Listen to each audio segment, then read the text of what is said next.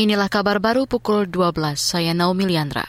Johannes Tanak resmi menjabat sebagai Wakil Ketua Komisi Pemberantasan Korupsi KPK, menggantikan Lili Pintauli Siregar.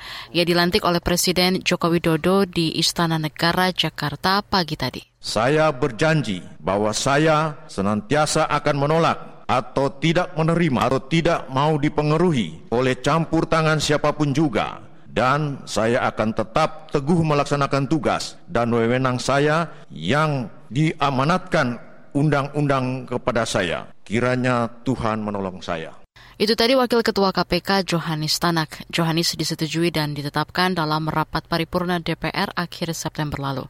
Ia terpilih menggantikan Lili Pintauli Siregar yang mengundurkan diri karena diduga menerima gratifikasi saat menonton MotoGP Mandalika. Lili mundur sebelum Dewan Pengawas KPK mengadilinya di sidang etik Juli lalu. Kita ke soal lain. Partai Buruh menggelar demonstrasi di kantor Kementerian Kesehatan. Unjuk rasa ini untuk menyikapi kasus penyakit gagal ginjal akut pada anak. Dalam aksinya, buruh menuntut tanggung jawab negara atas kematian anak-anak akibat penyakit tersebut. Ini menandakan bahwa ada ketidakseriusan. Ini menandakan ada kelalaian dari penanggung jawab negara. Penyelenggara negara tidak cukup untuk memastikan bahwa obat-obatan yang beredar Buruh juga mendesak agar Menteri Kesehatan Budi Gunadi Sadikin dan Kepala BPOM Penny Lukito diberhentikan karena dianggap gagal menangani penyakit gagal ginjal pada anak. Kita beralih ke berita olahraga. Indonesia menyisakan tiga wakil di babak perempat final kejuaraan bulu tangkis Perancis terbuka.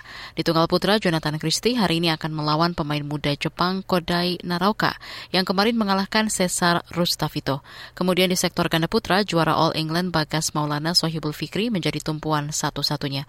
Mereka akan menantang pasangan Taiwan Lu Qingyao yang Pohan. Sementara di ganda campuran, pasangan muda Rehan Lisa akan menghadapi wakil tuan rumah Tom Gikel Delru. Saudara, demikian kabar baru KBR. Saya Naomi Liandra.